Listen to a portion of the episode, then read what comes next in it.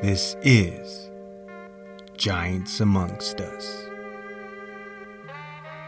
Welcome to the show where you're always going to hear real stories told by real people. Today we'll be joined by Jake, coming from the UK, and he's got a story to tell. The conversation that we had had a lot of different tones with various colors, and it went on for over an hour. And for me personally, I enjoyed every bit of it. What I'm going to do is I'm going to add some timestamps in the description box, and I think that's what I'm going to start doing from here on out. Jake talks about growing up in a household that was likened to a battlefield to hear the crying, the thumps, and the pain of his young mother being beaten by his stepfather daily for years. How that affected him, his feeling of being helpless, hopeless, and the anger and rage that became a part of him because of it. But fortunately for Jake, after years of the trauma, of the abuse, hurt, and the pain, and his efforts of trying to numb it all through violence and with other unhealthy habits, there was an awakening. It was in the woods with friends and on LSD where his moment of clarity came to be. Jake explains how that was the start of him discovering and finding his peace. Ladies and gentlemen, this is Jake and his story. Ladies and gentlemen, today we are joined by Jake, and he's got a story to tell. I want to thank you very much for putting some time aside today to share your piece with us. Thank you for joining us. Thanks for having me on. It's a, it's a great honor. So how's um how's it going, and where are you from originally? So I'm from the UK, from a small place called Chesterfield. Um, Okay, we're, we're in the we're in the midst of coming up to summer now, so we're looking better. Things are going to get better. so uh, so so are the clouds cracking a little bit, and the sun is shining, Yeah, yeah. beginning to shine. Finally, finally. The long way. I, I know what you mean. I feel you. I feel your pain, bro. so let's let's talk a little bit of you. You don't mind sharing with us uh, some of your upbringing and how it was for you growing up.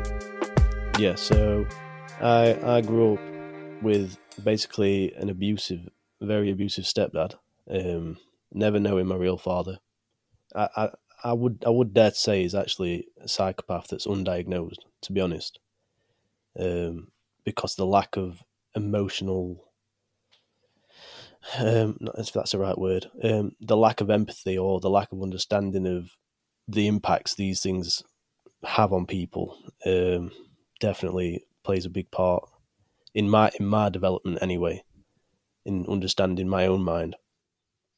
You said you said something interesting when we were offline, and um, you you came into this world, and your mother was very young when she had you, wasn't she? Yeah, she was only fifteen when she had me, so She was still a baby Yeah. in a sense.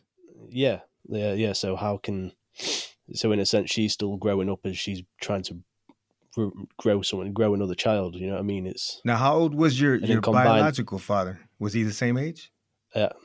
I, I, I don't I know nothing about Oh, it. you know nothing about him. I know I know nothing. Yeah, yeah. It's a complete mystery. Wow. Yeah, yeah. So that was uh that was another thing to overcome. I remember in school there was there was a few when I was about 14, 15, I do remember there was some some girls at that time and they were pregnant and oh man, it was it it was something that I wouldn't say it was it was common, but it wasn't strange to see that and I mean that that's like babies bringing babies into the world. So were you living with Yeah. with your grandparents or No, uh, so yeah, so my mum was still living with my grandparents when I was born, um, and then about two weeks after, I think something around those lines, that's when she'd moved out with uh, her new partner, who is actually the dad to my brother and sister as well. Mm. Um, yeah, and then we pretty much moved in with them. We moved in with him when I was about two week old, so he was there pretty much from the beginning. You mind talking about uh, a little bit about how that was for you growing up? Yeah, so every day was just a day of battle essentially because he was almost like I don't know if bipolar is the right word, but he could he could, he could switch very quick. So you never. The thing is, as a kid as well, you you're always left on the edge. It's like you, you develop this sense of hyper vigilance because you've got to be very aware. Is he going to snap? Like you don't know when he's going to snap. So as a kid, you start to develop this sense of sense in the room, and I think that's where true empathy comes from. It comes from pain because we have to understand how to read a room in order to know how we can respond because we don't know what the situation is going to be. So it's like a survival tactic in a way. Yeah, yeah, it's a, it's a survival instinct mm-hmm. because you, you have got to know what to do, um, and as well when he was when this is it's a lack of understanding because they thought that what he thought that what he was doing was not going to have an impact on on on me, like even hearing it, even just hearing it. Um, you know exactly you know exactly what's going off. It doesn't matter how old you are. When there's screaming going off, and you yeah. can hear the actual physical hits getting hit. Do you know what I'm saying? Um, you know exactly what's happening. The kids aren't stupid, man. No, you're talking about the the um, physical abuse with uh, yeah. your mother's partner and her. So he was beating on her. Was that? He yeah he was beating her. Oh, um, like daily, daily, and they stayed together for twelve years. Wow. So this went on for 12, 12 years, yeah. So massive, big, well, about 12, 11 years, big part of my life, to be honest. Uh, just growing up in that scenario. Um, were there was were there drugs involved, or what? He he was just in he he just had issues. Um, I mean, I was probably too young. Yeah, I was too young at the time to probably understand if there was drugs involved. But as I got older, I did find out he was taking things like um, you don't know. I don't know if you know what tramadol is but I don't know if it's like some kind of opioid or something like that. It's it's a strong strong painkiller. That's something that he uses quite a lot, and I don't know if, like I said, I, I never really spoke to him about that kind of yeah that kind of stuff. But I think, to be honest, um, from the story I heard, he he grew up in a similar scenario, and he must have just assumed that that was the way he did things. Like I believe that there's two types of people. You either grow up in that scenario and you copy what you've learned, or you grow up learning that that's exactly what you shouldn't do. Yeah. yeah. Depending on the the way you look at it. And for some people it's not easy, they just think that's the way it is. And this it all to me as well this were a big part of the healing, which is understanding that even though these people have done these things, they're an outcome of what they've been through. What have they been through that's made them that way? And when you find out that story, you find out, well, they're that way because of this person. So you can just keep following the chain all the way along. And there's never really anyone to blame at the end. Yeah. Do you know what I'm saying? Yeah. It's an outcome I of do. their mind. It's the outcome of the, the events that they went through in life. It's an outcome of the things they learn, the beliefs that they have. If they didn't think it was right, they wouldn't do it. Right. Exactly. And this carried on pretty much all through your young childhood. So this I know for a fact affected your school life and childhood. I mean, you like you were saying um, yeah. offline, you had to grow up real fast. Yeah. Well, um, I remember I was quite I was a quiet kid. I did I did a take on part of his because not everything he taught me, not not everything was was bad. Because when he was when he was good, he was good.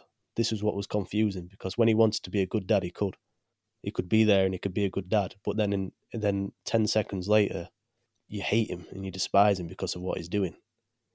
And he'd play these mind games and you going to school it was like it was bizarre because none of these kids you, you couldn't I couldn't imagine that anyone else was living like this. I just knew even at that age.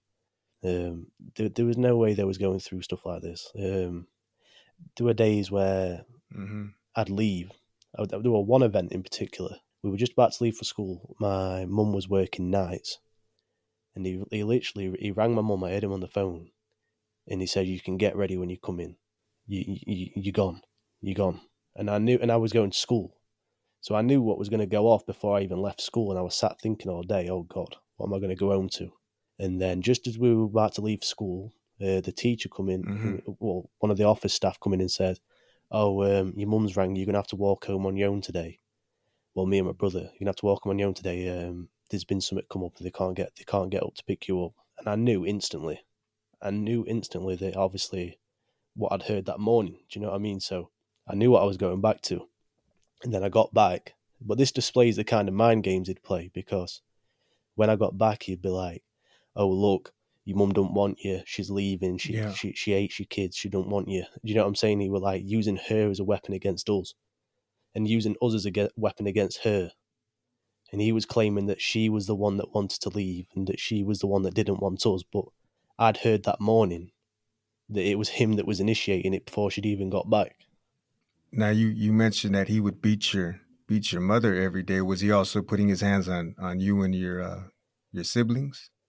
Not as much, not as much, but when he did punish, he'd punish you. Um, so I think I was about. There was very heavy smokers as well. So hmm um, in the house. I think when I was about, yeah, yeah, in the house. When I was about eight, that's when I first started smoking, and they was there was a lot of cigarettes in the house, and I, I used to have about ten a day at about eight year old. Um, believe So that was easy access for you. it, it was easy access and I didn't understand at the time why I was doing it, but it was relieving stress because there was I didn't know where I didn't know where to put it. What what where do you put all this anger as a child? You know what I'm saying? There's nowhere to I can't go down there and do anything because then it's going to be me on the receiving end as a grown man. How can how can like an eight year old child do anything? You, you can't. So um, I started getting violent at school. I was getting into fights all the time, and it was purely just to let go, let go of the anger that I had built up. Yeah. So yeah, I got into a lot of fights. And there was no other family, like outside of say your your your mother's parents or anybody that would try to come in and and Oh yeah, I don't yeah. know mediator or in a sense they would see what's No, going on here. Things don't look things don't look too the good. situation was that twisted. This is what I'm saying. He was very clever, so that's why I learned a lot about mental mental abuse. Psychological Because warfare, huh? yeah, yeah, literally, he drove. That's more that's more dangerous than physical.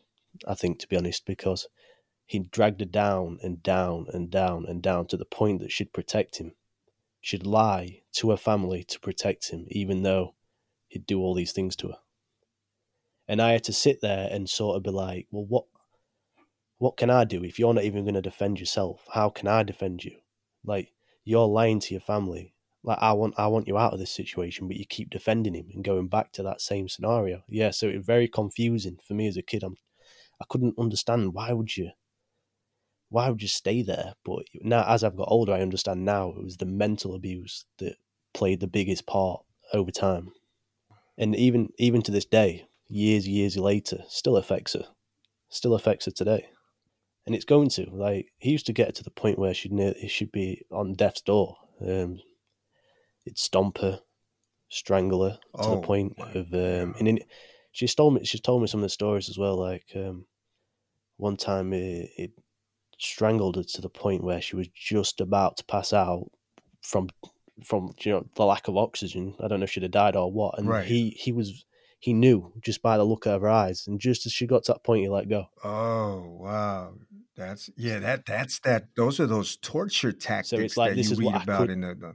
Yeah. So this is what this is what could ca- this is what could happen to you. yeah, So it's, I think, to be honest, she was. It was probably a mix of being scared to leave, and what would happen to us kids. Like, do you know what I mean? Like, and if you're living in that daily, your mindset's not going to be right, is it? no, no. You're not going to make the best decisions. You're not going to. You're not going to do what's best for your kids. You're not. You're just going to do what you think's right, and that's very clouded when you're going through that. Throughout all of those um, those beatings, was it was it you hearing it, or you would actually see see him doing it as well?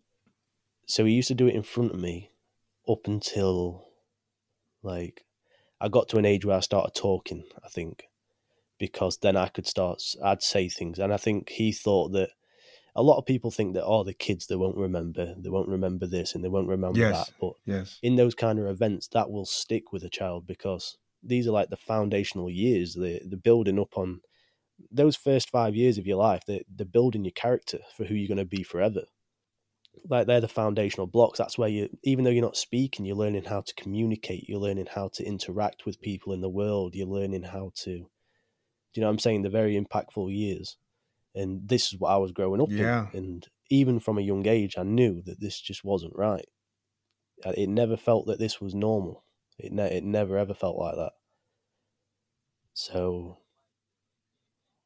That reminds me of a there was there was an old saying, and this is coming from um, I can't really remember the source, but it's having to do with give me the first five years of a child, and I pretty much would will have molded this person, you know, years later. yeah, and that's But that's, we all, like you said, we really have a like even me. I, I I thought that for the longest, and I know a lot of people probably have thought thought the same thing. Just like you mentioned, you you you can do things. You even from the the words that you're saying, whatever it is, your actions, and you they, oh they don't they don't understand you.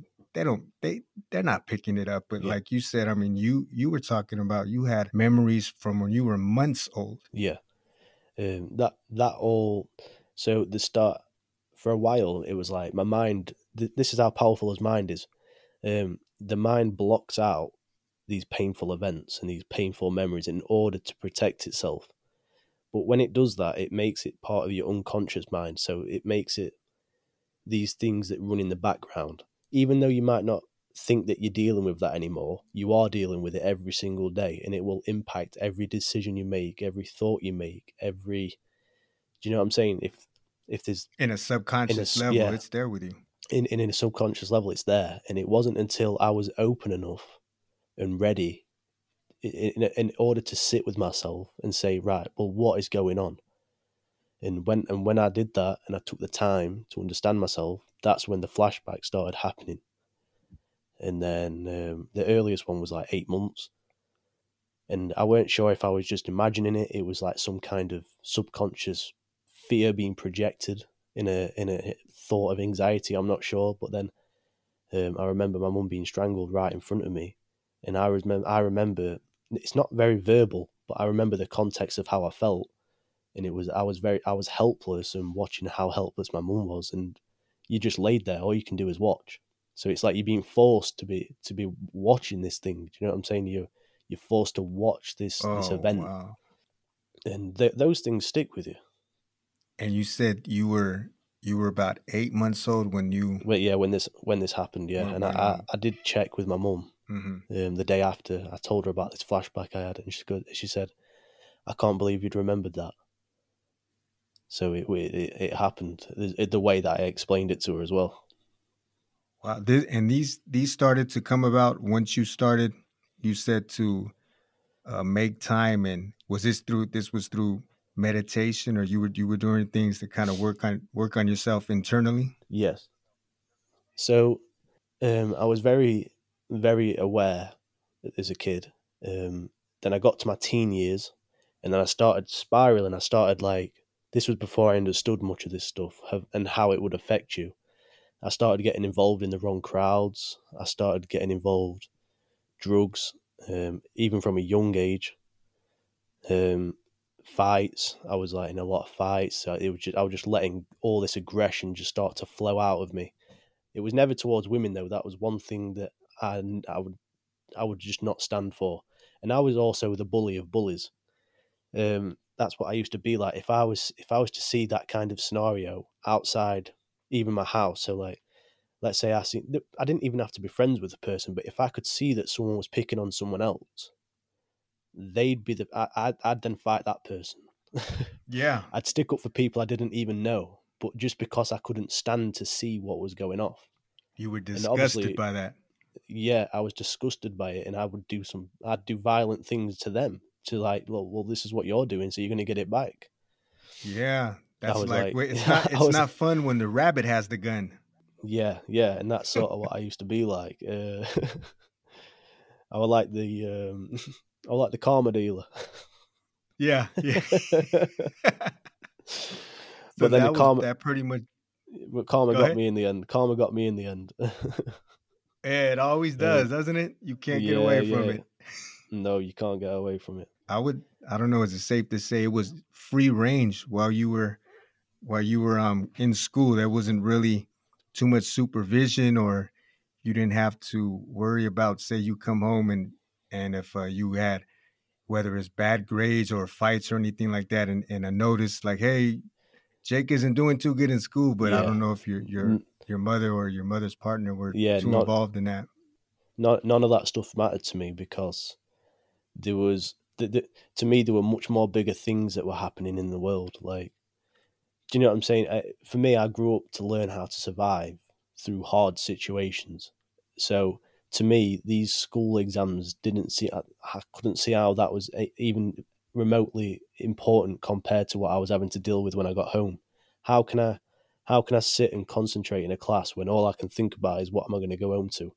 What I seen last night, what I heard last night, what right do you know what I mean? yeah, It, yeah. None of that stuff could even come close to even being important compared to just getting through the day. And uh, I, ne- I never paid much attention to stuff like that. And it wasn't until I got towards the end, I sort of thought maybe I need to try a little bit. And I, I come out with some all right grades, nothing, nothing spectacular, but a lot more than what they predicted to get. I was predicted to get. how were your um, brother and sister coping with it were they were they going through their own struggles So, yeah, so it, th- they almost seem to like not really. Re- we didn't really speak about it too much in a weird way, not until we got older. Um, it wasn't until I moved out then it all hit me. Um, that so the, a pivotal moment was when I was about sixteen. I met my partner, who I'm with now. We I think we've been together nine years now.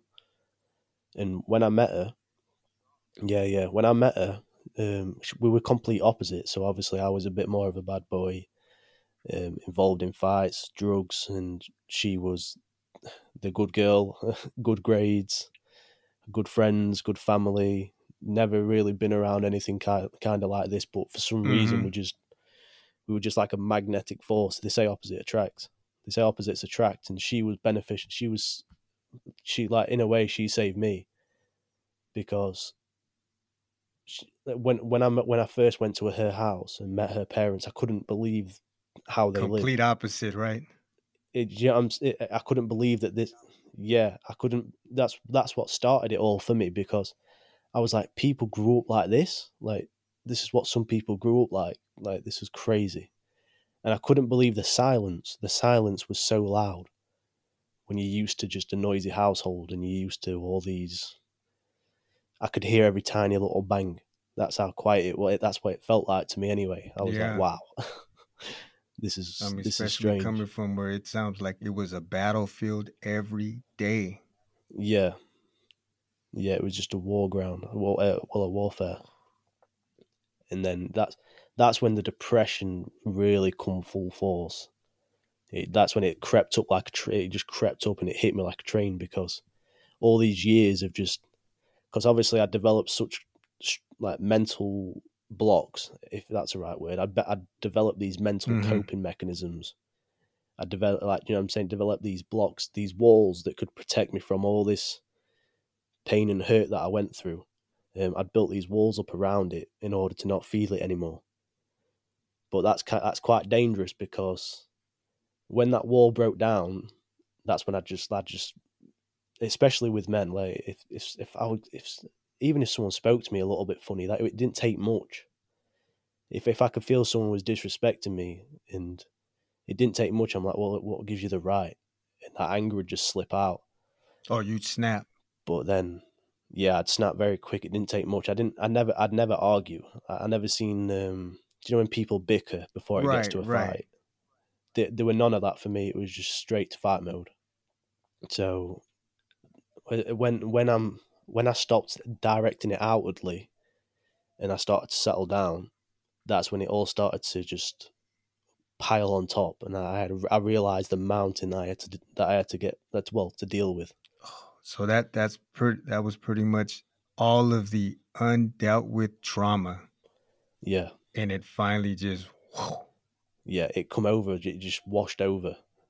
Um, and it it was intense, very very intense. Um, and you said you were did, about I, 16, 17 when that happened. Yeah, so it didn't really fully come on until I'd say I was about 18, 18 19. That's when it really piled on, and I deteriorated really quick. It, it, in space of a year, I'd gone from seeming like the happiest guy to just suicidal every single day. Every single day, it was just every thought was just just The only way out of this is to, is the way out. Like yeah. I can't, I couldn't, I couldn't see for, I couldn't see for the life of me how I'd even get out of that. Um, went to doctors. It was, and especially when I went to the doctors and they told me I'd got depression, I was like, what? It went until they really said it that it, it hit, and um, they put me on meds. They made me worse, and there was a point I was like, cause, cause I, I, I was, cause I was raised to be strong, if that made sense. I was yeah. seeing these tablets yeah. as almost like this is weak. Mm-hmm. I'm I'm having to depend on this on these tablets in order to make me feel all right when I'm not. And all these tablets are doing is just it's just blocking me again. That's what's put me in this predicament in the first place.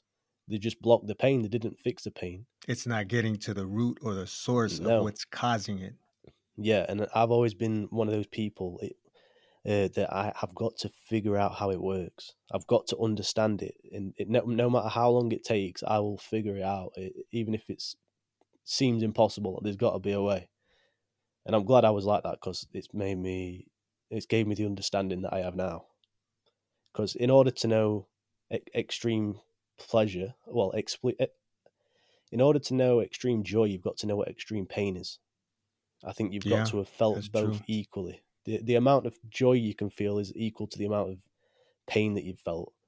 So the pain was that immense that when I did finally actually come out on that other side, my joy for life was just immense as well because then I appreciated just every tiny little part, every little aspect of life. Just waking up in the morning. That's a gift in itself. True. Yeah. Some people go to sleep and they don't wake up this morning. That yeah. that's a yeah. I mean, it's crazy. Now I'm just curious. Um, in, in your situation when it was when it was having to do with you, because you said you did speak with therapists. Uh, you did speak with a few therapists. Now I wonder, was were they quick to put you on the meds, or at first were they trying to kind of you know work some things out with you and to help you find the, the tools no, uh, or the resources to um, work through your trauma? No, the very first the very first time I met him, that's when I, I, I put I got put on meds straight away, straight away, straight on meds. Oh, right out the gate. Right out the gate. There were no no real support. There was like at the time as well. There was like, oh, you can go to these. Uh... And at the time as well, I thought there's no way this stuff's gonna work. Like that's what I used to think as well. I was like, you know, I was like, I was talking to someone about these. Like I've got to face these problems in order to. That's the way I seen it. Like I thought I had to deal with everything on my own. Like I, I, that's just the way I grew up. I had to deal with all that pain on my own, so I'm not going to rely on rely on anyone else other than myself to fix this problem. That's the way I sort of seen it. When you you know you that was pretty much how you are. Like I'm I'm going to do this on my own. I'm going to figure it out. Now, were you already taking it taking it upon yourself to um, look look for whether it was books or things online or any kind of information or sources you can find to help you out with that? Yeah. So there was there was a defining moment that started that trajectory for me. Um, so what it was, for a while, I was just using I was using cannabis instead of the meds because the cannabis opened me up in order to see myself a bit clearer because it gave it let me get out of my own head for a bit and I could look at myself objectively if that makes sense when you're so used to being wrapped up in your own head and your own thoughts. The the cannabis actually gave me space to to look at myself a little bit in a different way, and I could understand and see the processes happening. And then as soon as the, as soon as it wore off, yeah. I was back in it again. So I, I wasn't really. And then I I was one of I, would smoked cannabis and stuff, but I I could have never imagined that I would have took LSD. Um, but at the time, I was suicidal anyway, because the way I seen it was I either take these meds and don't figure it out. Well, I either kill myself because because I can't cope, or I just get through it. Right. then I- yeah. That was the only option. I either I either figure this out or I kill myself. What what? There's not.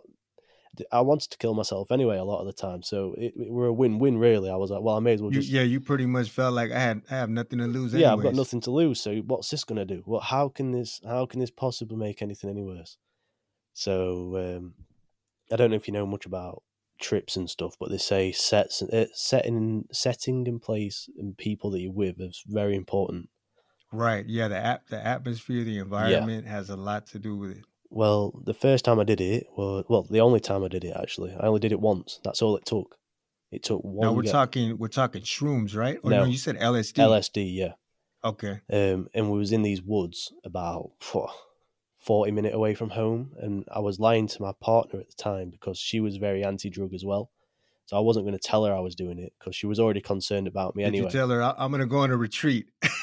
yeah yeah. Well i didn't even tell her i just said me and the boys we're going we're going camping just a few drinks few smokes like we're just going to chill. But but my intention was to go and take lsd and we was quite a way away and i took this i took this tab and i had i had no idea what to expect they all warned me as well they said don't take the full thing because it's your first time you don't i says are you kidding it says if i'm gonna do it i'm gonna do it that's Mhm. just the way just the way i was I, I had no cares. I had no cares. I was all borderline. in, huh? Yeah, no- I was. I was all just in. So I jump just, right in. so I just took it. Um, it started off well. Started off all right until it got weird, and um, then my friend said to me, he says, he just looked at me and he says, something don't feel right, and that's all it took. That's all it took, and then it started getting spooky. So I was, um, and we were sat together, and I noticed that the music just kept looping over and over again. There was just one part of the song that just kept playing over and over again. I thought, am I the only one hearing this? Like, this is weird. And you start to forget. I kept trying to remind myself, oh, I've took this drug and that's why I'm feeling this way. But over time, you forget, you start to just believe that that's your new way of living. That's your new reality that you're living in. That's how powerful it is. Um, and then I locked myself. I went. I thought, right, I'm gonna have to get in the tent. I'm gonna have to give myself a minute because it started getting spooky. So I'd lock. I'd, I'd zip the tent up, fell into the airbed, like just dropped down into the airbed. But then I got tuck in. I got stuck in what they call loops. So on on psychedelics, you can get caught in what's called loops. So it's the same moment happening over and over again, and you're living through it as if it's happening over and over and over again. And I kept, I got stuck zipping this tent up and falling into the airbed, zi- zipping the tent up, falling into the airbed, and this happened about forty times. And I could, I could not stop this one event from happening. And then it took a real dark turn because then I could start hearing voices like floating around the tent saying, "Right, let's kill him now. Let's kill him now. Like, right, get ready. We're gonna get him in a minute." And I was like, "Whoa, now this is getting real." Because then I thought I was in a place where I could die right now. My mind had, because my mind was obviously so warped anyway, and it was so twisted from the darkness that it, it believed, I believed fully that I was about to die in that moment. Now you you said you were hearing the voices, or this was in your mind playing. Well, th- this is obviously my mind. Yeah, the obviously at the time, but it felt But it was audible. It sounded. yeah. At the time, I thought that's what was actually happening, not that the fact that I was on a trip, and um, Right. Right. and the the voices were just floating around tent. About, I'm going to kill him now. I'm going to kill him now. And I thought it was all my friends plotting to kill me. So I thought all my Oh, all my man. friends were plotting on killing on me. I'm in the middle of these woods. My missus does not know I'm even here.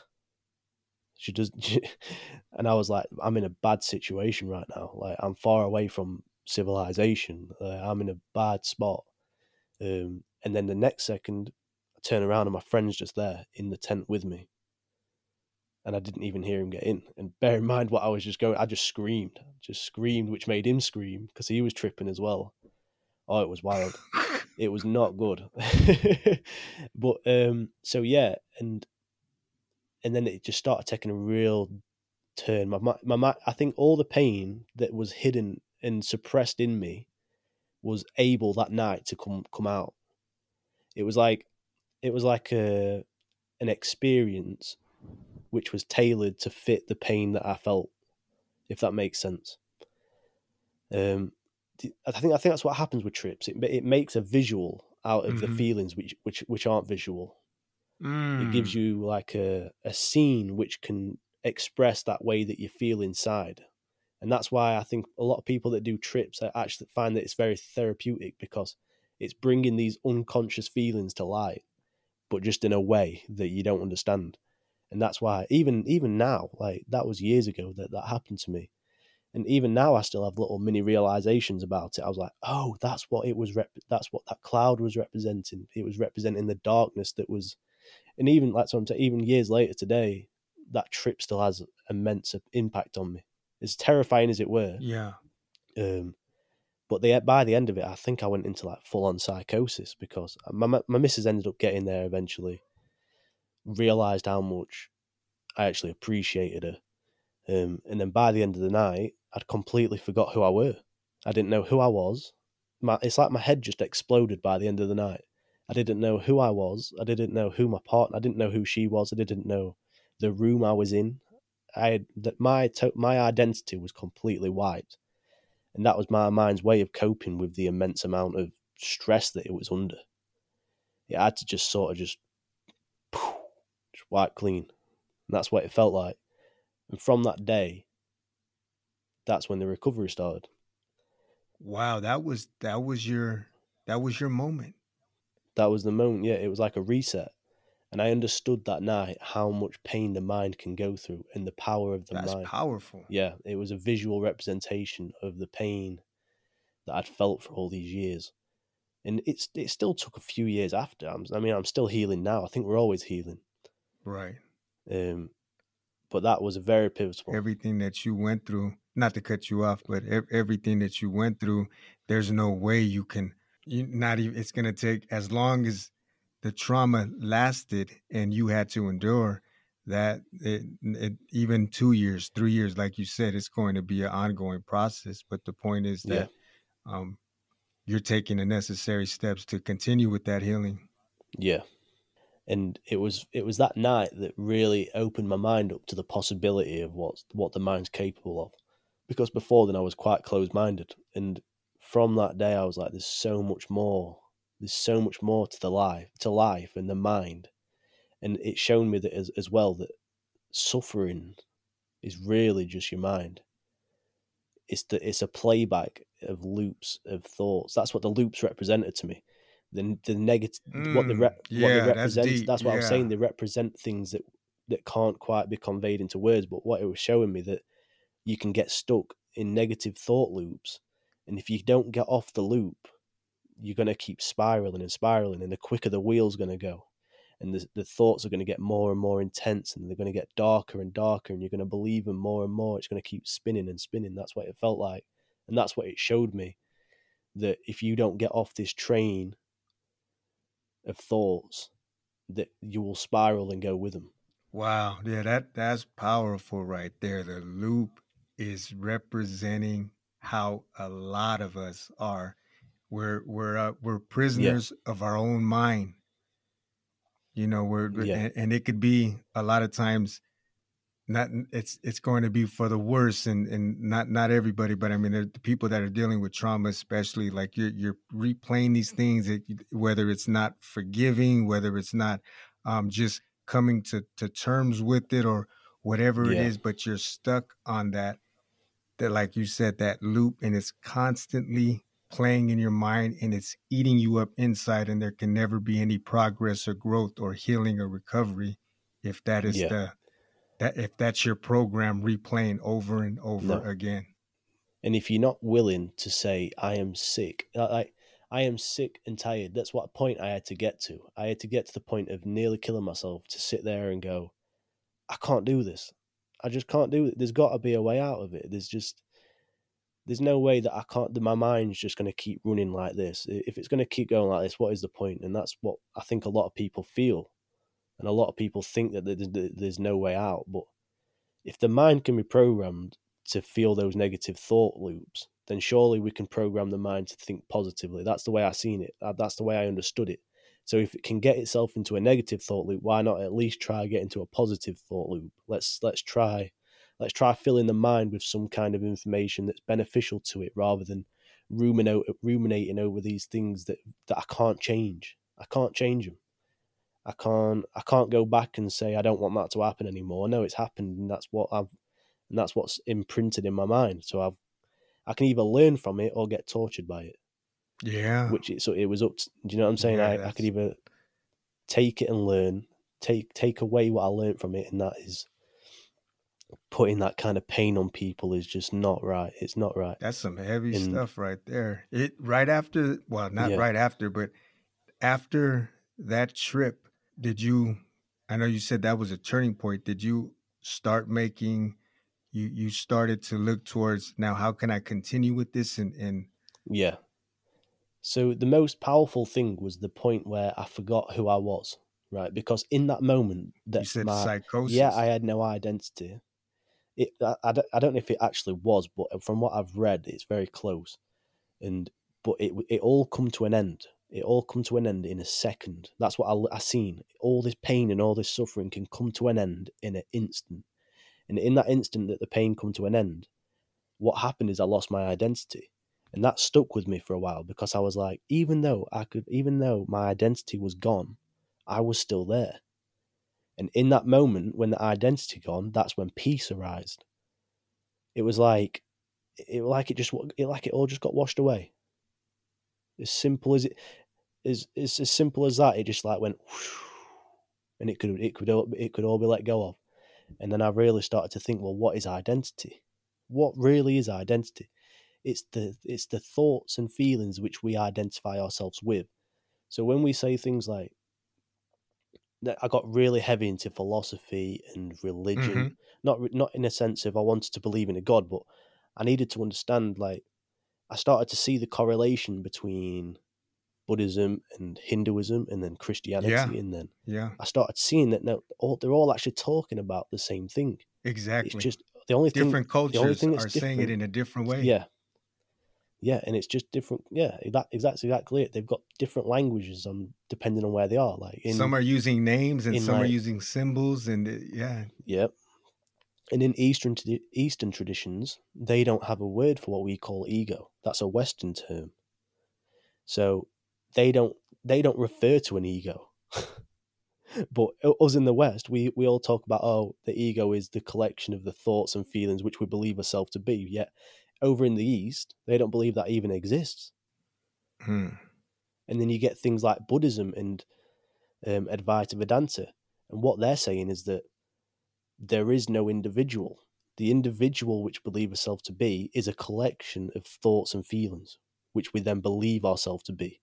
And when we believe ourselves to be those thoughts and feelings, and we convince ourselves that that's what we are, we're going to feel in line with what those thoughts and feelings say. So if you if you've got thoughts that if you've got thoughts that say, "Oh, I'm depressed, I'm anxious, I'm this, I'm not worthy, I'm I'm horrible, I'm this and that," and you believe it, then you're going to start feeling that like you are. It's it's quite simple when I when I really looked at it eventually. Um, and then you create, you pretty much create that reality. yeah, you that's that is that is you creating your own reality.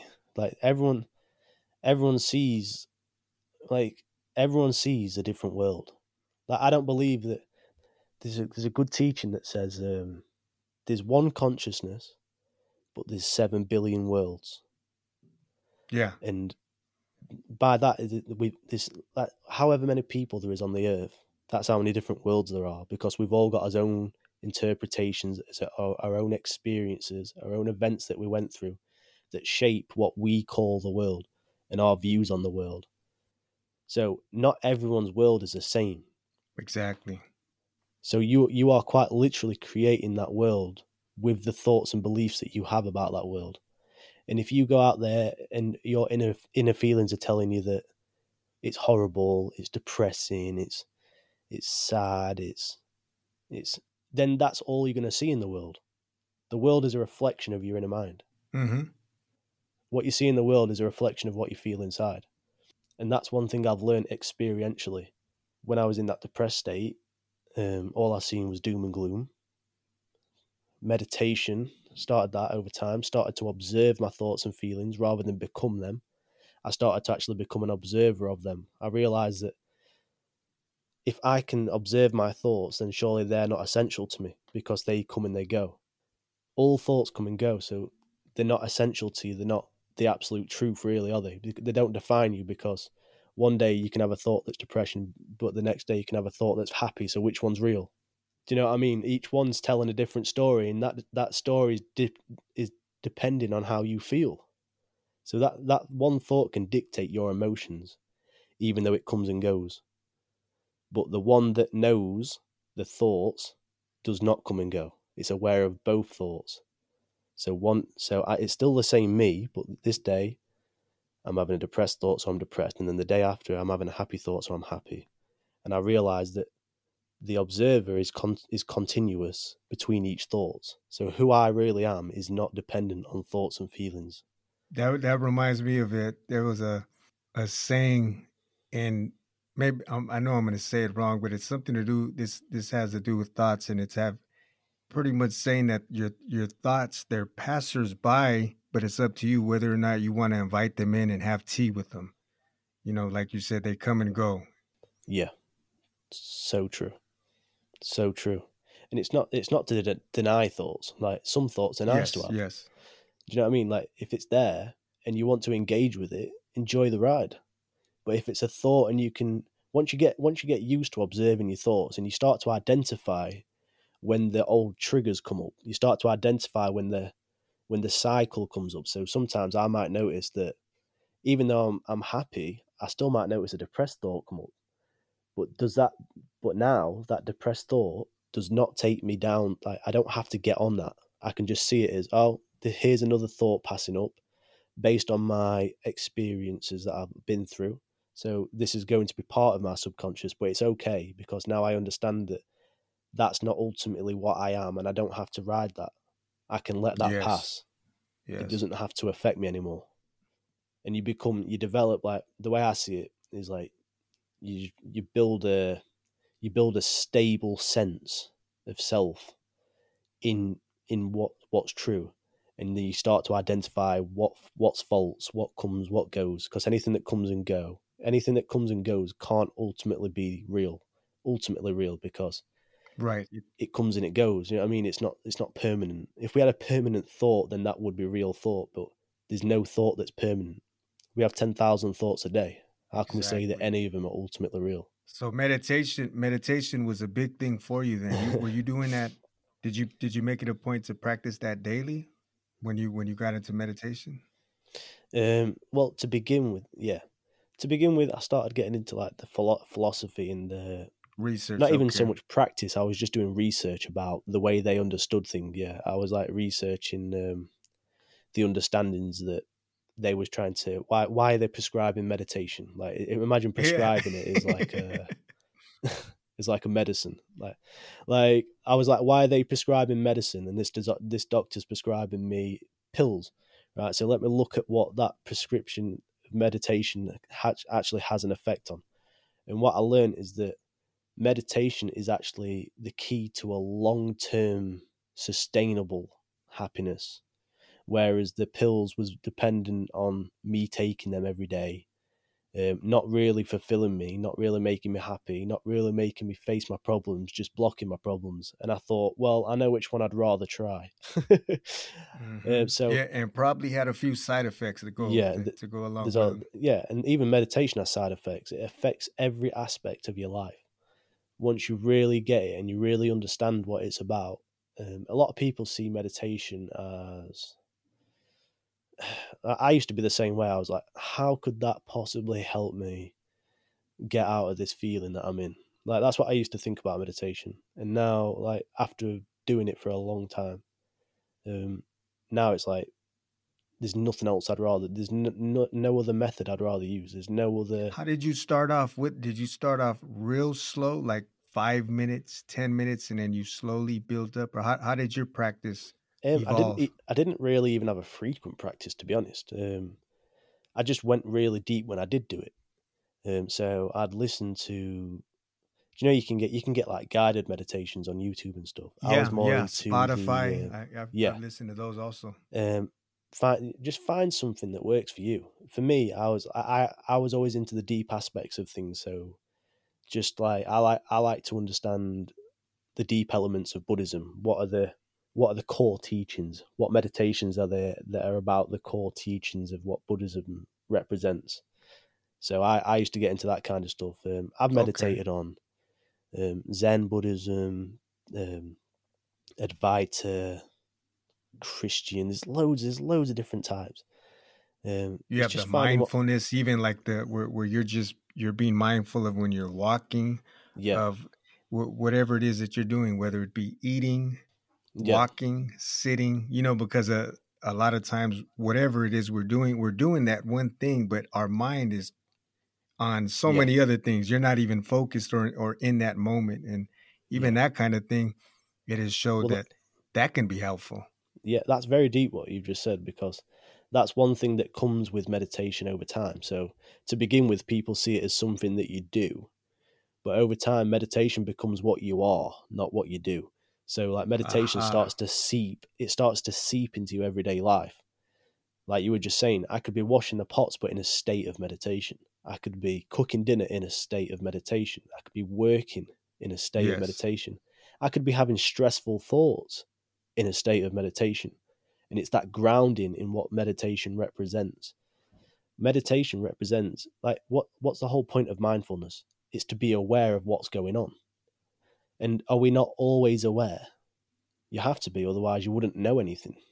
Yes. We are always that presence of awareness, and that presence of awareness is always there, but the things that it's aware of change. What do you think is a, a big hindrance or something that really keeps people from being more mindful. But eh, I know, I know one. There, we have a lot of distractions. There's so many distractions yeah, these days. a lot, a lot. Um, one of the main hindrances people think that oh, if I'm if I'm meditating, I shouldn't have any thoughts. Um, and if they think that if they've got thoughts going through the head, they're not meditating properly. It does meditation does not mean having no thoughts. Meditation simply means to be aware of what is going on. And so yes. like, it's just yes. to be aware of your thoughts, not involved in the thoughts. Just if you're meditating and you've got thoughts, that's actually a good sign because you're uh, you're providing an open space for these thoughts to appear. And a lot of people say when they start meditating, they start getting anxious or they start getting these intense emotions. That's a good sign because actually what you're doing is you're allowing the space for these to arise. These have clearly been buried in you for a while, and you've never given them the space to come up.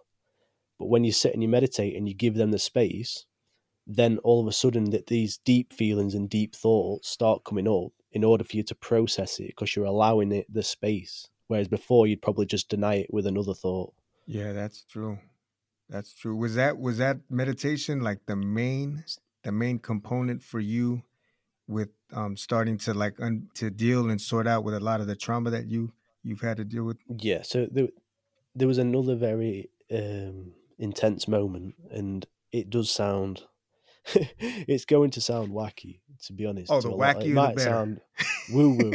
it it might sound woo woo to some people, but um, as a kid, um, I didn't mention it before, but I was very um, I don't know if it was some kind of way of my mind coping or I was blessed with this in order to get through what I went through. But I used to see spirit a lot when I was a child. And I'd, it could have just been, uh, as a kid, like, you don't think about it that way. Like, I used to see, like, I used to see people and talk to people. I used to talk to relatives that were, that were passed. And I, I, this when I was about three or four, I was like talking to uh, my great nonna. I didn't know who she was. I thought she was just actually in my room at the time. I thought I was just talking to this lady, and then my mum come up the stairs. She said, "Who are you talking to?" I said, "I'm talking to Nana." Oh wow! Talking to my Nana. She sat there. She's like, she's like, "There's no one there." And well, well, there is. And um, I went. We went to my Nana's actually after that, and it was her mum that had passed before.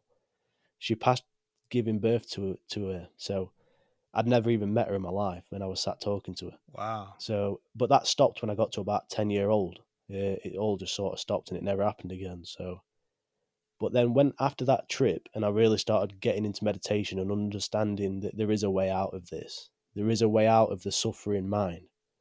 Um, I got really into it. I got really Buddhism was one of the main ones I was invested in because they're very clear cut. They're very straight to the point. Um, so you you've probably heard of enlightenment, right? Oh yeah. Mm-hmm. So I be- I become obsessed with that. That was something new for my mind to focus on. I used to be very. I'm quite obsessive when I find something that I want to figure out. I will obsess over it. I will Yeah, get into it until I figure way. it. Yeah, I'm like I've got to figure this out. I know they say that it can't be figured out, but there's got to be a way. I'm going to figure it out. exactly. Yeah. yeah, so I got really deep into it. I was reading everything. I was practicing everything. and even if I can't figure it out, I'm gonna figure out that I can't figure it out. yeah, and that's that's very true. So I become obsessed with it. And I remember one night I was sat, I was just sat in the garden, and I was like, you know what?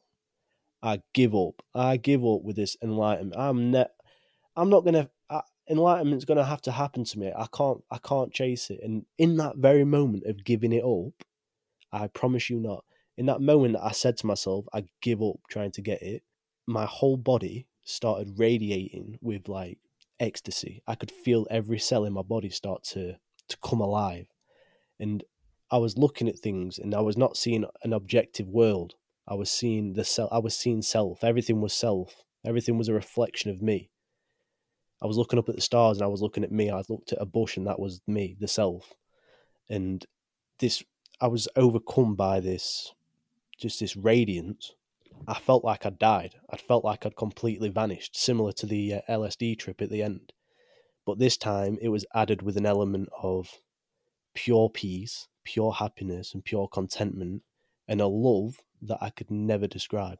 And I was completely absorbed in this, what I can only describe as God presence. I'm not saying God in, I'm not saying God in as a as a man, or God as a, a figure, but God is consciousness, Like energy. That's yeah. God, Right. yeah, it's like God is a and is is a like you're saying like an energy. It's a con. It's a consciousness. If if we want to be more accurate, or awareness. Awareness itself is God. It's the that's what allows anything to be present. It's the presence. It's it's finer than fine. When you had this, when you had this uh, experience, was this? Um, had there already been time a time where you you developed your your uh, meditation, and was this like some years afterwards, or when when did this happen exactly? It, it it was about a year after. So when I really started to take it seriously and try to understand it, and I really wanted to actually fix my mind, if that makes sense. I really wanted to be done with the suffering because I knew there was, there was a way out. Um, and then, I, like, like I said, I got obsessed with it. And but it wasn't until I gave up. And what I learned from that is that giving up, letting go of the pain, is the joy. We can let go Mm. and that's what I learned. That that's what that taught me. That in the process of letting go, is actually the process of becoming free, and that's what that freedom. That's what that experience represented. It, the freedom is in letting go. So I let go, um, and I had this amazing experience. It was beautiful. Um, Euphoric, huh? oh, it was beautiful. It was the most. There's nothing in my life. There's nothing that can compare to that.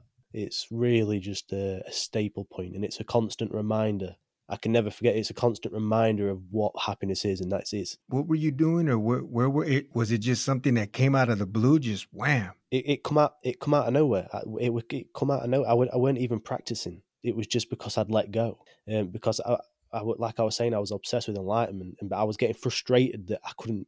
I'm like, I'm not getting it. I'm not getting it. what these guys are talking about, what these guys are talking about, it's not happening. And then in the process of letting it go, because it didn't happen, it happened,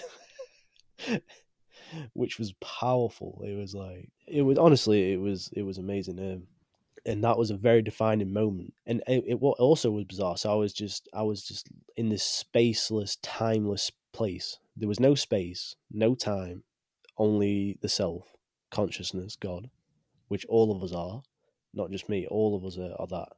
We're all an aspect of it, and um, and I was given a choice. I can spend, I can I can Mhm. stay in eternity, because I'd already had my first child by then, and it was I can stay in eternity, or I can come back, knowing what I know now and live life fully. And not only live life fully, I can bring this understanding that I now have, this love and this joy and this happiness which is within all of us. I can come back and share that with the world now knowing that. And that's what it felt. I, I don't know if there was a near death experience there or what. I don't know if I had a stroke or something. I don't know. But it was just strange that I was given the choice as well that I can leave Yes. and stay. Well, not leave, but I can just stay in this eternal light, or I can come back and live life because I know that that's what's there after. I know what's that's what's there at all times. So I, I decided, well, I'm going to come back, and in that split second, I come back. I just completely like materialized again, essentially, like just come back to my senses. And I felt I was just back in the world, and then everything, like just a blade of grass, I could see it. The truth was in a blade of grass. The truth was in it's in everything. It's what everything's made of. And then I was just in tears. I was crying for hours after because I'd never felt happiness like that. If that makes sense. Bear in mind in what I'd gone through. I'd never knew what I never knew that that was possible. I didn't know that that kind of happiness and love and peace was attainable. And what I realized is that after all these years, it was always within me. Yes. Yes. It was always right there. Yeah, we're always right there. Man. How how old were you when when this happened? About twenty two. Oh wow.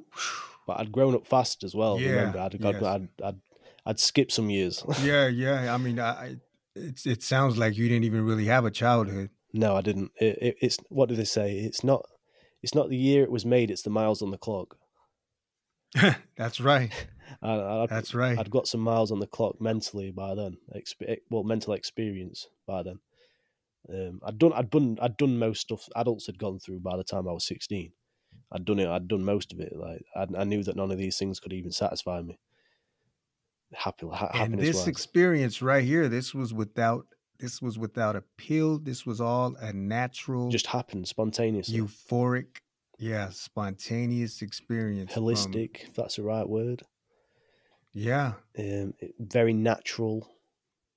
Um, And even to this day, you can still it it seems and it sounds like you can still go back to that moment. Like it's still it, it you can relive it almost. yeah, because now I know that that's where I permanently am. Um, I live, I live in that place. I might not always see it. Um, so like, like I was saying, what that represented is that it's not that there's anything better after, or it's not like like a lot of people think, oh, um, if I kill myself, it'll be better. No, because that what you're looking for doesn't. You don't need to die in order to realize that.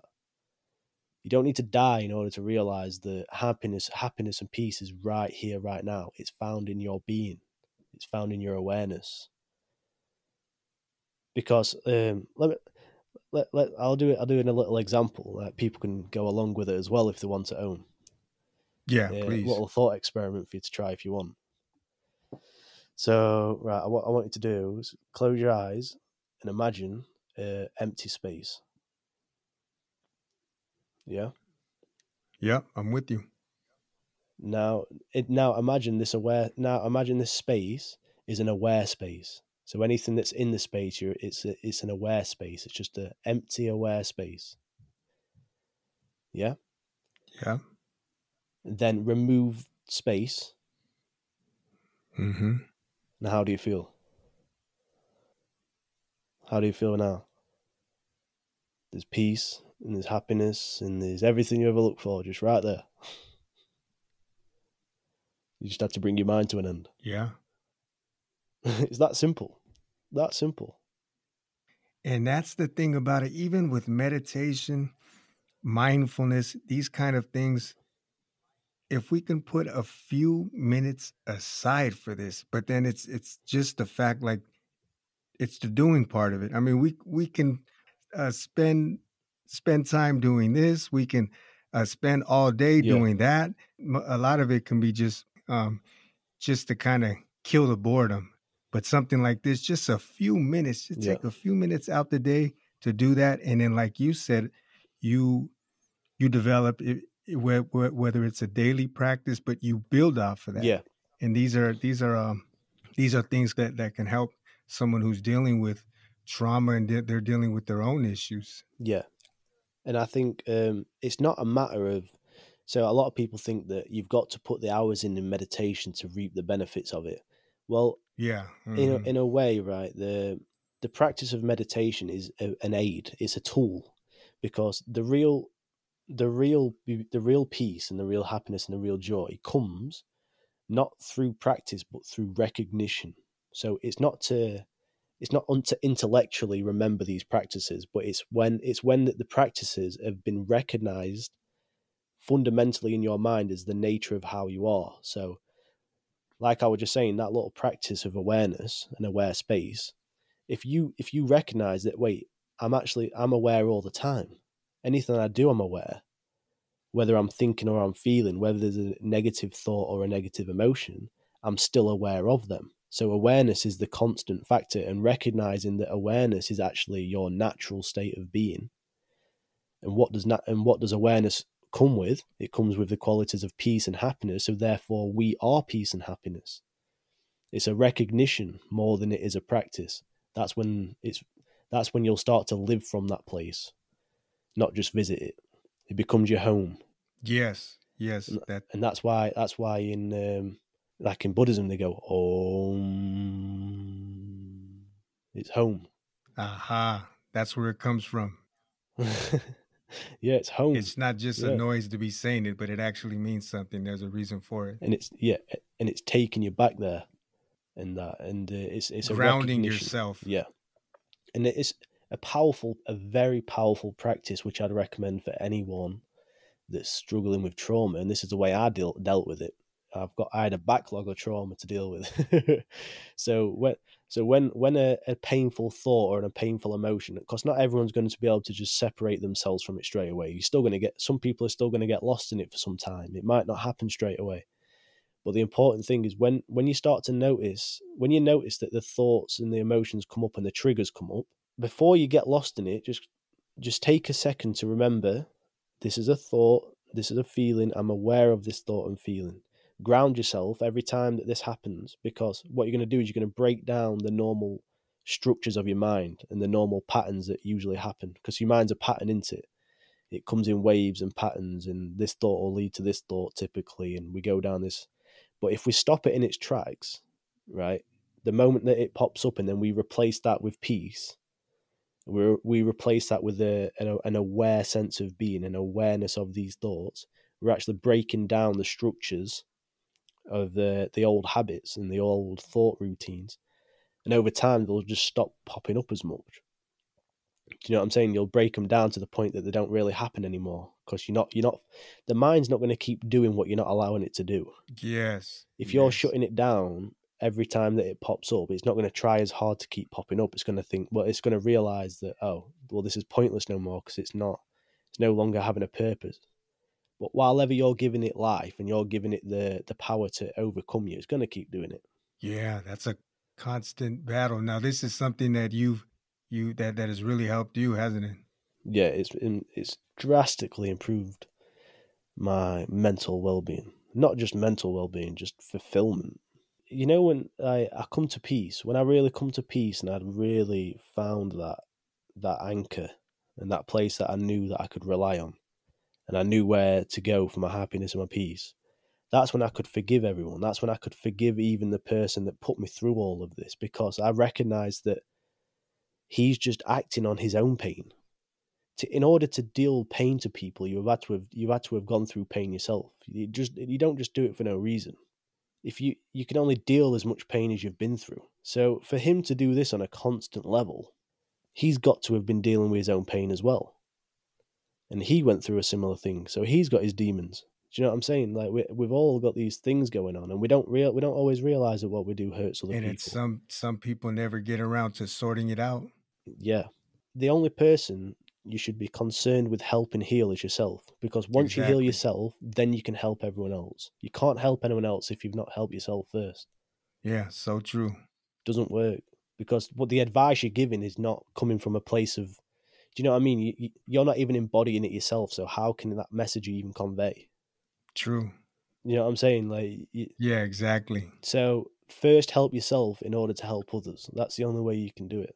Yeah, you've got to. You, you have to have your own your own household sorted out first. Yeah, hundred percent.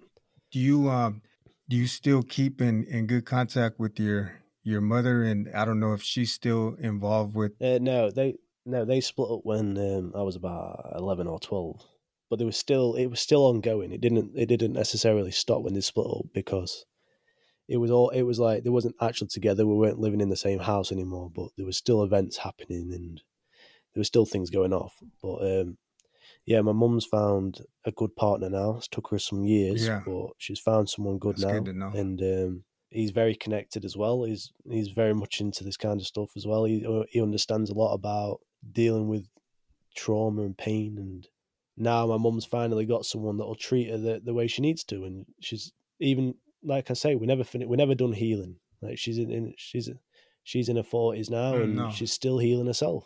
But she said she did say to me that I've taught her a lot about healing because she she didn't understand a lot of how that affected me as a kid because she remember she was on the the end of receiving that. Do you know what I mean? Like Yeah. you're not going to be thinking about the way it's impacting the kids when you're just trying to survive yourself. Yeah. I mean, and she was still a kid. So it, it was a big shock. It was a big shock for her. Yeah. So she's still the like Wow, that's some, and and that goes to show like the power of when you, when you when you come to to grips with looking inward and and and working out your own demons and how it can spill over and, and affect and touch somebody else. Like you say, for one, your your mother, she she sees the example in you, and Yeah. I mean that's that's powerful in itself, and not just your mother, but I'm sure like the people around you. Um, and I know you you mentioned this was offline that you plan in the future to to uh, put a, a class together, or you had something in mind. Yeah. Um, so it's it's for a while I've tried to I've really tried to figure out how can I best best help people. How can I best give people this message? Um, and it's it's been hard. It's hard because, like I say, even though even though I've found that peace and that happiness, there's still elements of my development that that's um what's it called like self-esteem like being confident in the world um going out there and just doing things like that not all those things still come nat yeah not all of those things come natural to me still yet i'm still like i'm doing this now this is like the start um i've been on a couple of podcasts not many but i feel like i'm only just starting to get out there and really Mhm. spread spread my message and my story and uh but i am looking to start meditation classes and not just meditation classes but maybe just even talks because um, because like I was saying, it's not just about the meditation; it's the understanding, it's recognition.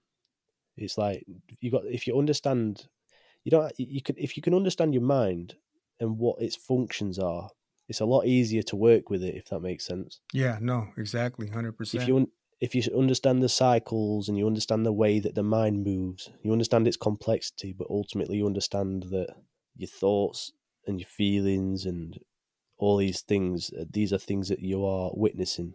They're not you. You can become them if you become obsessed with them. But if you learn that you can step back from them and witness them, then you can start to understand how they work. Because while you're involved in them, you can't you can't look at them objectively because you're too involved. But if you understand how they work and you understand that the functions of the mind and the the processes, then then you can actually start to understand the way it moves, and then you start to feel the benefits of that new place that you're sitting in.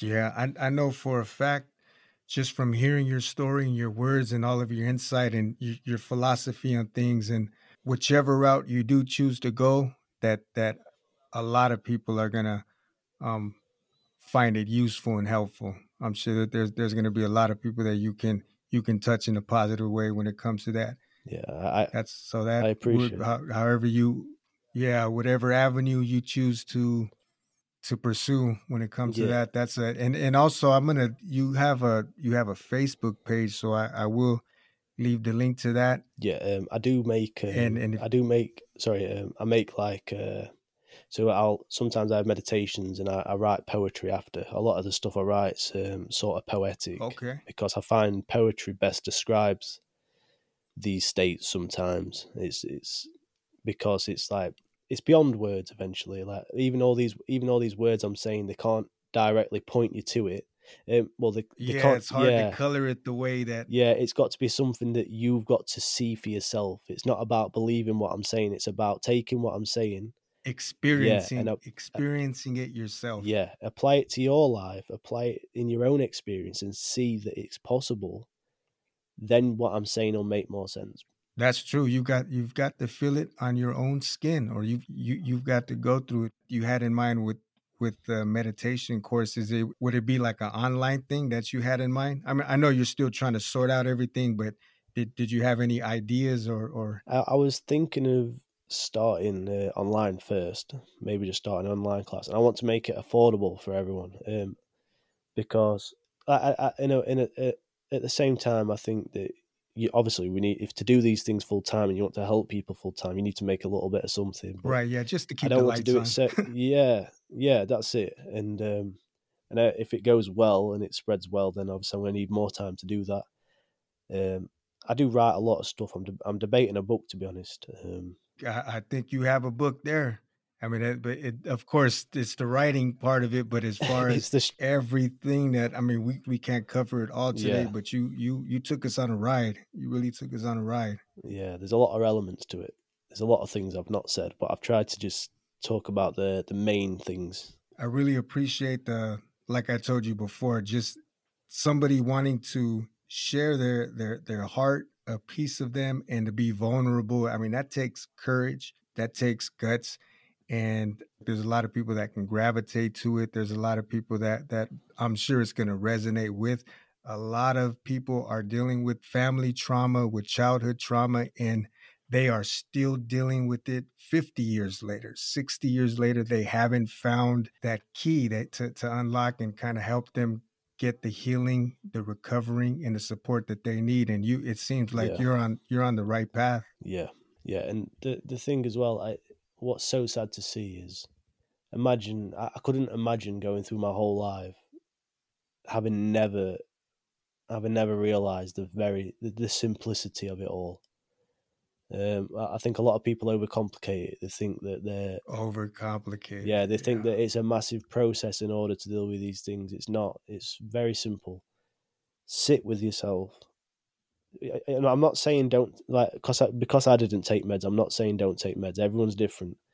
Um, it, it's necessary. Sometimes it is necessary. It's necessary to have a therapist. Whatever works, but the main thing is is do what you need to do in order to help yourself, and then at the same time, just just sit with yourself and just see what what am I really, and remember that what the trip taught me.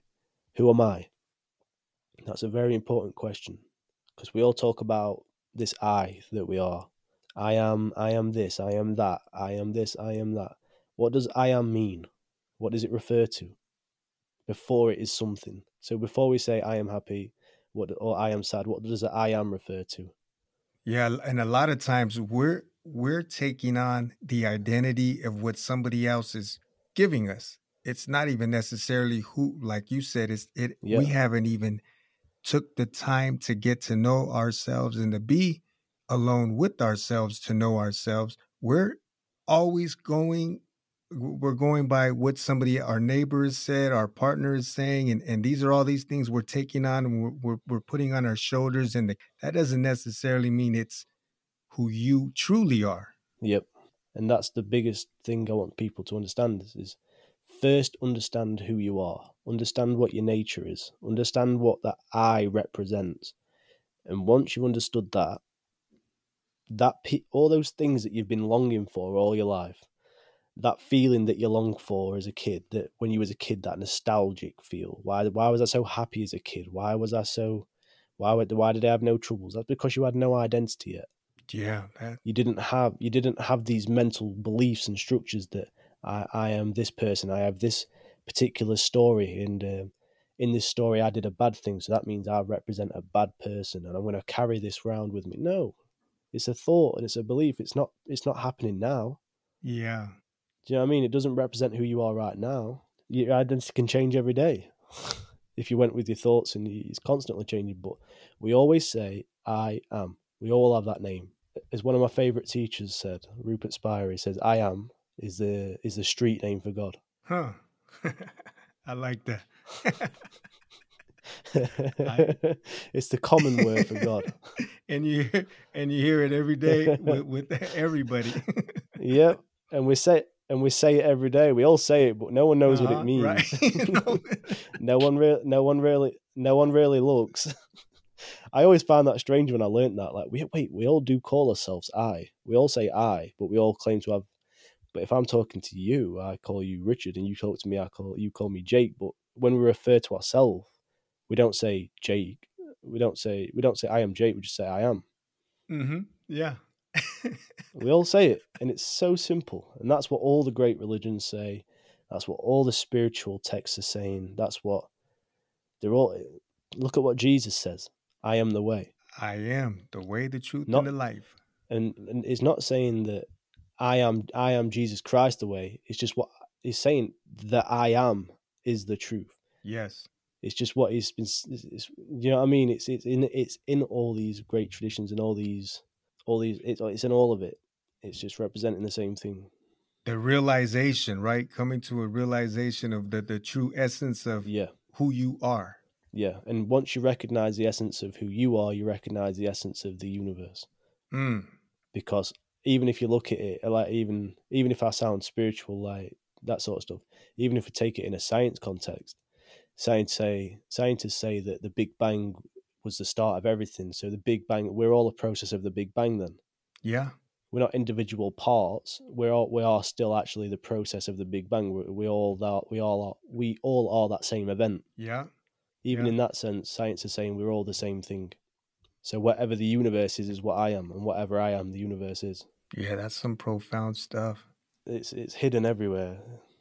It's not even hidden. It's in plain. It's in plain sight. And it really it, it, it goes back to how you brought up the point of where it would really benefit all of us, all of us, if we take time out of our day and just sit with ourselves. Yeah. And the sad thing is, a lot of us, and, and that's how we can we can find ourselves being distracted by so many things because there's a lot of people and and maybe for good reason because like like you for instance you had a lot of trauma and and they they're afraid to be with themselves and their thoughts because they're just tormented by it yeah eh, we're we're always running from something so then you you uh, you pick up the phone okay what are they doing on here or, or you turn on the tv or you throw some music on whatever it is just get some noise yeah. and some distraction going on because you're tormented yeah. by and that and that comes down to the the point of a lot of those things have not been resolved. Yeah. And it's and the way i went about it was very much like right let's take all this on. Let's go. Let's let's just face all of this. And it hasn't got to be that way. All it's got to be is pay just pay a loving just give these elements of yourself just a loving aware like be aware of them lovingly. Embrace them. Like because when you do that you actually allow them to be healed. That is healing. When you allow the the negative thoughts and things to be there and you give them that loving space. Remember that space I was telling you about? Yeah. Let them let all these things arise in that loving space. And that actually uh, gives them time that that allows them to be free. That actually lets them go. While you run from it, you're keeping it there, you're suppressing it. But if you give them that space to to arise and be processed, then then you can actually be free from it. There's some mindfulness um, talks where they say you're when when you're doing that when you're you're being mindful, it's like you're coming from a place of non you're being non-judgmental about anything, whether it's your thoughts, whatever it is. It, there's no right or there's no wrong. They just are.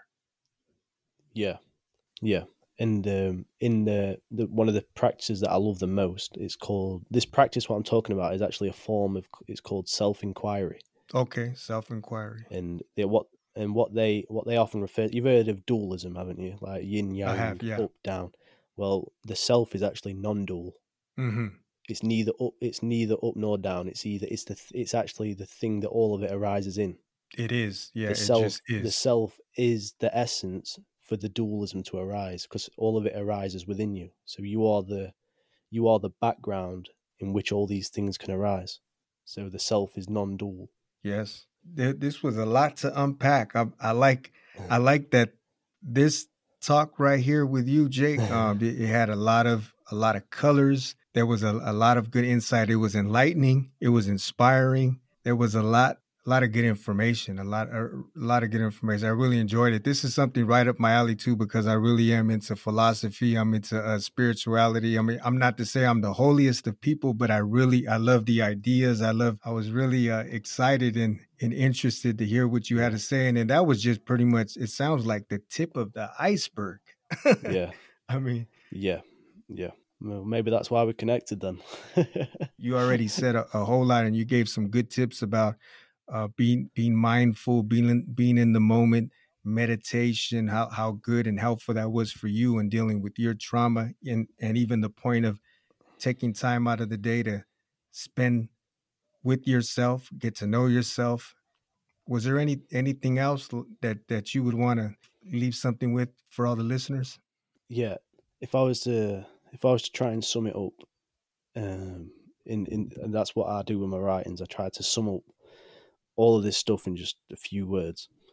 Um, and one of them is uh, happiness is prior to experience. Happiness is not dependent upon experience. The direct path to happiness is to know your nature. Who or what is aware of your life? I am. The I that I am before I am something, prior to experience of mind in the world. That is beautiful. That's a lot of uh, what my content is at the minute. Uh, I'm just putting out little short videos with uh, some of some of my writings, and I like I like to go out in nature and shoot footage as well. I like to get some nice videos and pictures and stuff, and I'm sort of just combining the two at the moment. And okay, so it's actually the photos and pictures that you took. Yeah, yeah, out, yeah. That and you all of them you put that with yeah. your writing. Yeah, that's what I'm doing. Just getting my own videos and my own, and then combining them with my own writing, and then just putting them out there. It's just something small to begin with, and then that creative expression. Yeah, I feel like I need an outlet. That's what it feels like. I, mm-hmm. It just seeps out of me sometimes, and I need to put it somewhere. I mean, and it probably feels good, right? Once you once you release it and let it go, yeah. it's like, oh, that's my that's my baby. That's like, a... yeah. uh, well, well, it's weird because um, when I write, so I'll I'll meditate and then write, but sometimes when I write, I don't feel like I'm actually writing, um, and then the next day I look at it, it doesn't feel like I wrote it, but something was wrote through me. It was flowing through you. You were you were the you were the vessel. Yeah, it, yeah, I was the vessel in which that writing was written. That's what it feels like sometimes. I've heard people where they they've gone they've gone through similar things. Even authors where they say a lot of times when they they get in their place where they're they're in that writing state and they're like, I just put the I put my hand to the to the pad and and the words just start coming out. Yeah, that's I think that's when you're that's that place that they're coming from and that place that they're writing from is the same place that people go to in meditation. It's the same place that people go when they're doing something that they're a master in. Because when you're a master of something, then you don't try to do it anymore. It just happens because you're just in the flow with it. Do you know what I mean? Exactly. Just, it's like a mastery. Nothing is forced. Yeah, yeah. And when when you're in the flow, it's you're allowing it to happen as it should, and you're not trying to intervene or interfere with it. And then it can it can come out as it should. Now, do you you mind you you mind sharing your Facebook page so if anybody wants to check out more of your writings and, and what you're doing, they can. Yeah, yeah. It's called Discovering Peace. Um, I'm on Facebook and I'm on Instagram and I've started a TikTok as well. Oh, okay. You're you're exploring uh, all avenues. Yeah, because I find TikToks were pretty as much as I don't really like using TikTok because I find that it's just so addictive that I don't really go on it too much. I just go on there to put my stuff on. yeah, you you you hit it yeah. and then you get out. yeah, that's what I do. I get on there, put my make my content, put it on, and then I leave. yeah, no, you're, you're smart. you're smart. I could imagine. I, I don't have a TikTok, but but I I know I, even my Instagram I deactivated, but it and that was that was the reason for it because I could find yeah. my, you know, one after the other, and then you're just the scrolling. Yeah, the scrolling. It's the scrolling. The scrolling. Yeah, they know what they're doing. They did that for a reason. Yeah, like that's why the TikTok style is now in Instagram and it's now on Facebook as well. Like, but it, as much as as much as like that, as much as I don't like that style of content, like I do because it's good at getting stuff out there. The algorithms yeah, exactly. are really good, but it's not good to be sat on it all the time. Like no. you can get real. That's another example of, of, a loop that we get stuck in. That's just another form of the loop because you're not even watching the videos anymore. You're just swiping. Like, that's yeah. I, I see people like that. I'm I, if I'm waiting for the bus, if I'm coming home from work or whatever it is, even outside, and or if I'm on the bus, I'm on the train riding, and then there's yeah. someone sitting next to me, or or beside me, how, however the case is, but you can see them looking at the phone. And sometimes I'm just curious. I, I look over to see what they're doing. Yeah, and they're yeah. just, they're not even looking at the screen, yeah. but they're just flicking it with their thumb. Like they're looking around and they're looking out the window. What are you? And it's just out of habit now. yeah, and, and it's just another distraction. Like we're saying, it's another way of distracting us.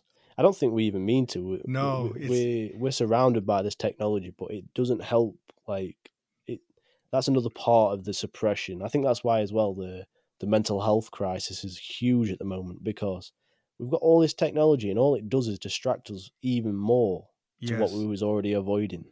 Yes. Now that that's like the key is is really to. I mean, it can also be a good uh, a good tool, like you say, for instance, Yeah. or whoever is if someone's interested in uh, philosophy or or you want to learn how to Yeah, how to build a spaceship. I don't know. You can find it on YouTube and and you can figure these yeah, things yeah, out and watch videos. But then at the same time, there's that trap that you can find yourself and you can get You caught up in just filling your mind with junk and nothing but Well, but it.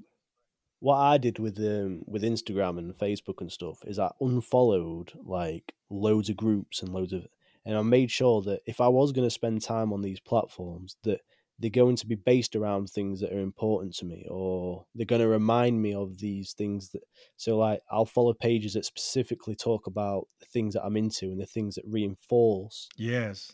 um, what it is I already do. So that way, that yes, it's not healthy to be spending I don't know two hour on Facebook, but at least if I'm on Facebook, it's it's content that's reminding me of this thing that I'm already. You know what I'm trying to say? Yeah. You're being Um, mindful of what you're doing. yeah, yeah, even yeah, mindful even while on Facebook and stuff. That's key. That's key. Yeah, be mindful of the stuff you consume because it will consume you otherwise. Yeah, exactly. Everything. And that I mean we're we're tied up to that screen all day long. Like if we're if we're not on the phone, then then we're putting on the TV. And if we're not watching the TV, it's like so even if we can give yeah, ourselves a break, like going back to what you were saying, if you can spend a few minutes with yourself. I mean, we have 24 hours out the day. That that's not really asking much. And and even who knows, you know, not even who knows, but a lot of good can come from that. yeah. Well, I I was thinking of putting together a technique which is called the one minute peace technique because I was trying to find like how can I relate um how can I relate this practice with today's technology if that makes sense and we're in a time where everything's fast paced and everything's so like if you say to someone I'll sit for 30 minutes of meditation that's just like no chance. I can't even sit and watch a video for th- That's I can't even watch a video for 10 for 10 minutes never mind sit with doing nothing for 30 minutes. So I thought right the- well the short content seems to work really well so how can I produce a short meditation? And uh, I like combined a few different styles of meditation together and uh, I call it the one minute the one minute meditation. I like that. That has a good ring yeah to it.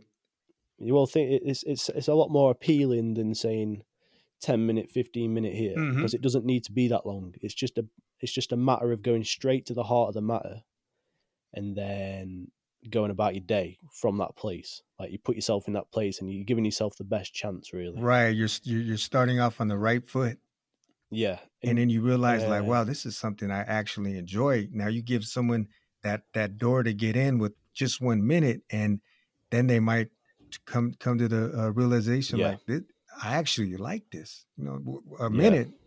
yeah when i first started five minutes used to feel like phew, used to feel like forever yeah and then now i get to the point where i might listen to um just like a, a piece of writing like a particular piece of writing and it's used in a meditative sense and it might be like 30 minutes long and then because i get because i get that absorbed in the space though that even when the recording's finished i don't even notice that it's finished. And i'm and yeah, you know what i mean? I, i'll be the listening sun to went it up and and it came like back down. and i'll look at yeah and i'll look back at my phone i'm like wow another hour's passed. I've been sat there for a whole hour did not even re- did not even realize because that place that that is this where else would you want to be than peace and happiness? And it all it takes to, you know Yeah. what i mean? If it's Yeah. right there then there's no need to do anything else sometimes and it's nice to spend time just you know what i mean just Yeah, being that's strong stuff. Man, Jake, I, I I really really enjoyed this talk. It was a lot, a, a lot of information, a lot of goods, a lot of nuggets of wisdom that came yeah out of this, and I really enjoyed it. yeah yeah So, um, you said that well i did i appreciate you having me on yeah, yeah, of course, of course. and i Um, you appreciate said what you're doing for the community thank thank you, thank you. That means a lot. pain's definitely relative like for me i went i went through these particular experiences and that was traumatic to me it doesn't mean that if my if your experience isn't as bad, like if it isn't as extreme as that, it doesn't mean it wasn't as painful. Everyone's pain's equal essentially because it's what you make out of it. But essentially, it's the same ways out as well, like for everyone. Okay, yeah. So people can get in contact with you, and then if if ever if ever anything comes of a, a meditation class or um, a group session and things like that, they also can can link up with you, and I, I know that's going to be helpful. That's going to be resourceful for for people that that are interested in that. I appreciate that. I appreciate the shout. All right, Jake. Thank you so much for being being on the show and sharing your words. I really do appreciate it, man. Thank you. Thank you for having me my hat's off to you, bro. Because even through the trauma, the suffering, and all of that abuse, you still found peace. You found forgiveness in a way to let it go. That's something that I think a lot of us to this day find challenging. How to let go of that extra baggage we've kept and carried on from the past the abusive relationships, addictions, broken confidence, and all of the failures. For Jake, meditation was a powerful part of the process for him finding peace. The importance of disconnecting from all of that outside noise, the outside chatter, and then reconnecting back to himself. That I am true essence, if you will. I really enjoyed his perspective. Jake, you are a giant amongst us. This is one thing that I do appreciate about the show and about doing the show. It's the fact that after the conversation has been recorded, I get to hear it back and reflect. And I'm learning. I'm constantly learning with every go at it. To get in touch with Jake, you can find him on Facebook, Instagram, TikTok. His handle is Discovering Peace. I'm going to leave a link to all of that in the description box. He has poetry on display, more of his thoughts. And like he said, he's looking to put together something nice for those interested in meditation. Shoot him a line to say, hey, if you enjoyed his story, and to connect and build with him. I'm sure he'd appreciate it. Speaking of connect, if you'd like to share your story or even the story of someone in your life that has impacted you in a positive way, you can always reach out to me via email. I'd be happy to connect. Thank you to everyone who's been involved in this show up until now Mindy, Kyle, Aaron, Fry, and today with Jake. We've got more to come, and I'm looking forward to what's next. And a quick shout out geographically to every continent, every country, city, providence that's been tuned in. I'm seeing Mexico, que onda familia, the Philippines, Canada, and all across the US, Germany, Vigets, Japan, Malaysia, the UK, Australia, Belgium, and even parts of the Middle East. We're hitting every corner. Shoot me a direct line and tell me where you're listening from and on what platform it is. Let's spread the word and help it grow organically. Till next time, and very soon, peace. Do, do up, do up, do up. Looking for a sign to know I'm on the right road. Ain't seen no sign